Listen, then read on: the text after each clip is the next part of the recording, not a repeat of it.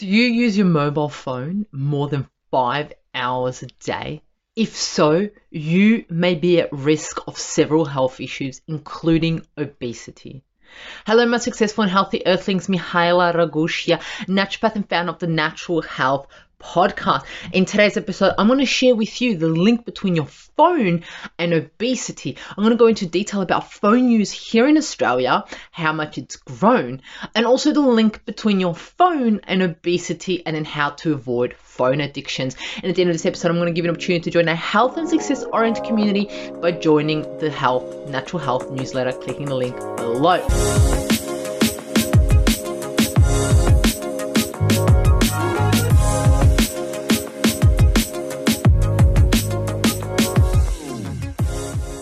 Welcome to the Natural Health Podcast, where we bring awareness for sustainable health in the business hustle space. Natural Health Podcast is perfect for the high-performing, business-minded individuals who want to work with their biochemistry to achieve optimal health and success. It's Mondays with Mihaela. That's right, me. Thank you so much for tuning in. Absolutely love, love, love, and appreciate your support.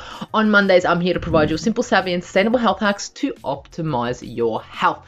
Today's episode, I'm going to be talking about phone addictions and a possible link with obesity. Who would have thought? I mean, obesity has risen here in Australia absolutely dramatically in the last few years. But who would ever think that there's a link between phone use, screen time, and obesity? To start off, I thought, let's look into phone use here in Australia. Some absolutely amazing statistics that I'm going to share with you. It's going to blow your mind of how much we use our phone. So text messaging, email, video games, that all help build our sedentary society. And I've spoken about how being sedentary actually affects your health in negative ways. We sit, we text, right? We sit when we email, most of us. Most of us also sit when we play video games. Most of us also sit when we have a phone call. So we stand for a moment and then we sit back down again. So that means we live a very sedentary lifestyle whilst on our phone. Our dependency on smartphones, I love how it's called a smartphone, not a dumb phone, uh, has increased so much that it seems difficult to spend one day without a smartphone. When was the last time that you had twelve hours without your phone? Does even the thought of that give you anxiety? Does the thought of being without your phone make you feel anxious about your work, about your loved ones, even about yourself? twelve hours without a phone, what does that look like for you? In two thousand seventeen, the number of smartphone users in Australia was around eighteen point six million.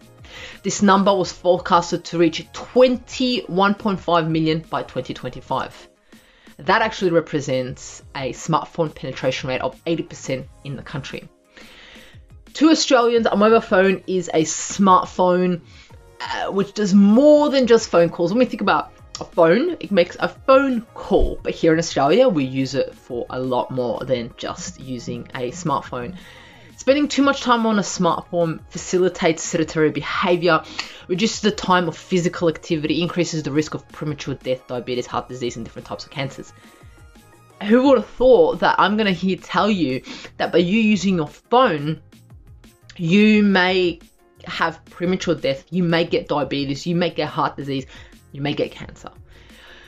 Yes, that's right. That's exactly what I just said, right? Not just me, but the research said that. So essentially, let's look at, let's have a look at here. Beautiful graph done by Deloitte Mobile Consumer Survey two thousand eighteen. Which of the following devices do you own or have access to? For anyone who can't see the graph at the moment, smartphone is eighty-nine percent, laptop is seventy-six percent, desktop is fifty-two percent, a large tablet, which is over eight, over nine inches, is forty-three percent. A small tablet, seven to nine inches, is twenty-seven percent. Fitness band, nineteen percent. Portable games player, fourteen percent. E-reader, twelve percent. Standard mobile phone, not a smartphone, only eleven percent. Smartwatch, nine percent. And a virtual reality headset, five percent. So this shows to us that at any given moment, most people have access, ninety percent or eighty, eighty-nine percent of people have access to a smartphone. that is a lot of individuals.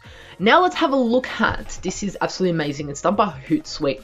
They looked at, in January twenty twenty, Australia, as you can see the flag there, daily time spent with media.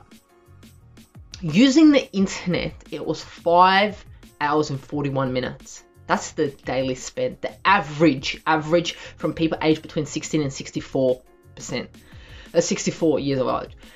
Using social media was an hour and forty-four minutes. Watching television was three hours and fifteen minutes. Streaming music was an hour and eight minutes. And using a game console was fifty minutes. So, average amount of people using the internet is five hours and forty-one minutes. That is absolutely mind blowing. That is a lot of time. Here's another graph looking at a share of the web traffic by device. So we're looking at phones, right? Smartphones, January twenty twenty. Australia, mobile phones, forty-seven point five percent. Comparing it to December twenty eighteen to December twenty nineteen, it went up twenty-five percent, right? What went down was the use of laptops, and also the use of tablet computers, right? And also other devices. So uh, that is absolutely extraordinary. As you can see, mobile phone is by far the number one way people access social media. Not only ninety-eight percent of social media users access via mobile, sixty percent of Facebook users only access to social media via smartphone. Now that you know the data of what's happening here in Australia and smartphone use, which has risen dramatically, I'd love to see the stats for this year, especially with everything that's been happening in the whole world, with lockdowns and so forth. I'd love to see how much that's impacted our smartphone use. Bet you went through the roof. So let's have a look at the link between your phone and potential obesity. This is a mind-blowing link. Obesity is one of the best documented outcomes of screen media exposure. Many observational studies find a relationship between screen media exposure and your increased risk of obesity.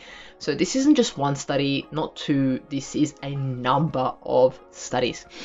Current evidence actually suggests that screen media exposure leads to obesity in children and adolescents by increased eating while viewing, exposure to high-calorie, low-nutrients food and beverages, marketing that influences children's preferences, purchasing requests, consumption habits, and reduced sleep duration. So these are the way that it impacts to obesity. So number one, it said high-calorie, low-nutrient food and beverages marketing. So specifically to kids.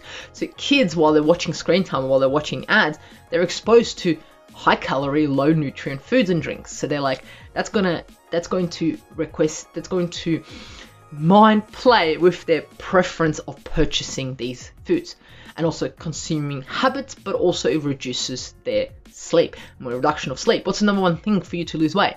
Sleep, right? So does screen media exposure lead to obesity? What an amazing question. And I guess that's what you're here for. That's what you tuned in to the Natural Health Podcast. Listen to this episode. A number of possible mechanisms are thought to explain the effects of screen exposure on obesity, right? These include displacing physical activity, increasing energy intake from eating while viewing, or the effect of advertising and reduced sleep. So they're saying that there's a number of ways why individuals lead to obesity with screen time. One of them is that they are actually, because when they're on a screen, what did I talk about? They're more sedentary. So they are actually displacing physical activity. They're also increasing the energy intake from eating while sitting. And when you're eating while sitting, you're not really making a connection that food's going into your mouth. So you overeat, right? And also reducing sleep. Much more evidence supports screen time media on energy intake as a prominent mechanism linking screen time with obesity in children. So this is saying that that actual kids, specifically kids in this instance, but can be put into adults also, is that we are, they actually, their energy intake is through the roof when they are watching T V or when they're on their phone.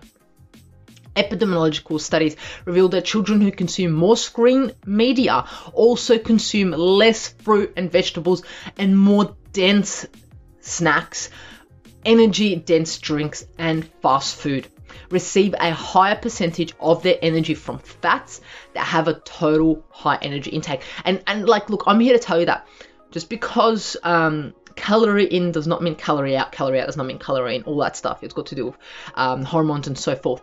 But if you're not eating any, if you don't have minerals and vitamins in your body, which these foods don't provide you with the adequate minerals and vitamins, your body's not going to be functioning the way it's supposed to function, especially the hormones, right? Eating while viewing is one important way that screen time exposure increases children's energy intake. Studies have revealed that children consume a large proportion of their daily calories and meals while watching screen media. This is a study that came out, right? So I actually looked at one study in specific, in particular.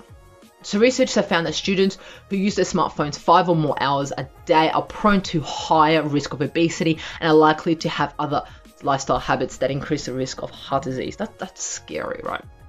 So I looked at one study. It looked at twenty-four thousand eight hundred high school students in between two thousand thirteen and two thousand fifteen. This is a little bit of an older study, but imagine what the effects would be now, right? So the results showed that twenty percent of participants used other screen devices for five hours or more daily. Using smartphone, tablet, computer, and video games is associated with several obesity risk factors, full stop. And how? I just said it earlier, through reducing your physical activity by sitting a sedentary lifestyle. In addition to that, eating more high calorie, fat, dense snacks and food, and the reduction of vegetable and fruit and minerals and vitamins. So when we look at it deeper, you're actually not giving the right minerals and vitamins for your body to process the food that it's supposed to process, right? So essentially, using your phone for more than five hours a day, I would even say less than that, unless you are, unless you are eating broccoli, this is specific to this, unless you're eating broccoli, I don't know why broccoli, but it came to my mind, walking whilst using your smartphone, then you may have a less risk, right? But most people don't do that. Who do you know that has a bowl of broccoli whilst on their smartphone? We shouldn't be eating while looking at a screen anyway, but does that and then goes for a walk whilst on their phone. Not many people do that, right? So essentially, these are the things that affect, that the link is between using your phone and obesity. There's a clear link, especially here in children. Let's look, let's look at three tips to avoid phone addictions, because if we're avoiding phone addictions, we may be reducing our risk for obesity. Number one is keep the notifications off. And this also has to do with the dopamine receptors and so forth, which I can talk about on another podcast. Great topic I can talk about. So keeping your notifications off keeps you off your phone, because you're like, your thing might be going off, but you're not interested because your notifications are off. Number two is have a phone-free day. And if you can't do a whole day, do six hours, eight hours, start with a few hours first and see how you go. These are key, key, key to not be addicted to your phone. Number three is keep track of your phone usage. There are a lot of apps out there that keep track of where you spend most of your time. Review it. Be like, wow, I spent so much time on reading the news. I spend so much time on YouTube, watching uh, Natural Health Podcast. I spend so much time doing this. And then you can review where you want to spend your time, because if you don't know where you're at, how you're supposed to improve. So these are three tips to avoid phone addictions, which essentially reduce your chance of being obese. So there you have it. If you absolutely loved this episode and you want to share it, please feel free to share it. Do what you do best. Love, like, share the Natural Health Podcast. If you want to be part of a health and success oriented community, click below, join the Natural Health newsletter every Friday, bonuses, specials sent straight to your inbox. And it is only for V I Ps, only people who are subscribed to the newsletter get access to these codes. There you have it. And remember, the missing link between failure and success is your health.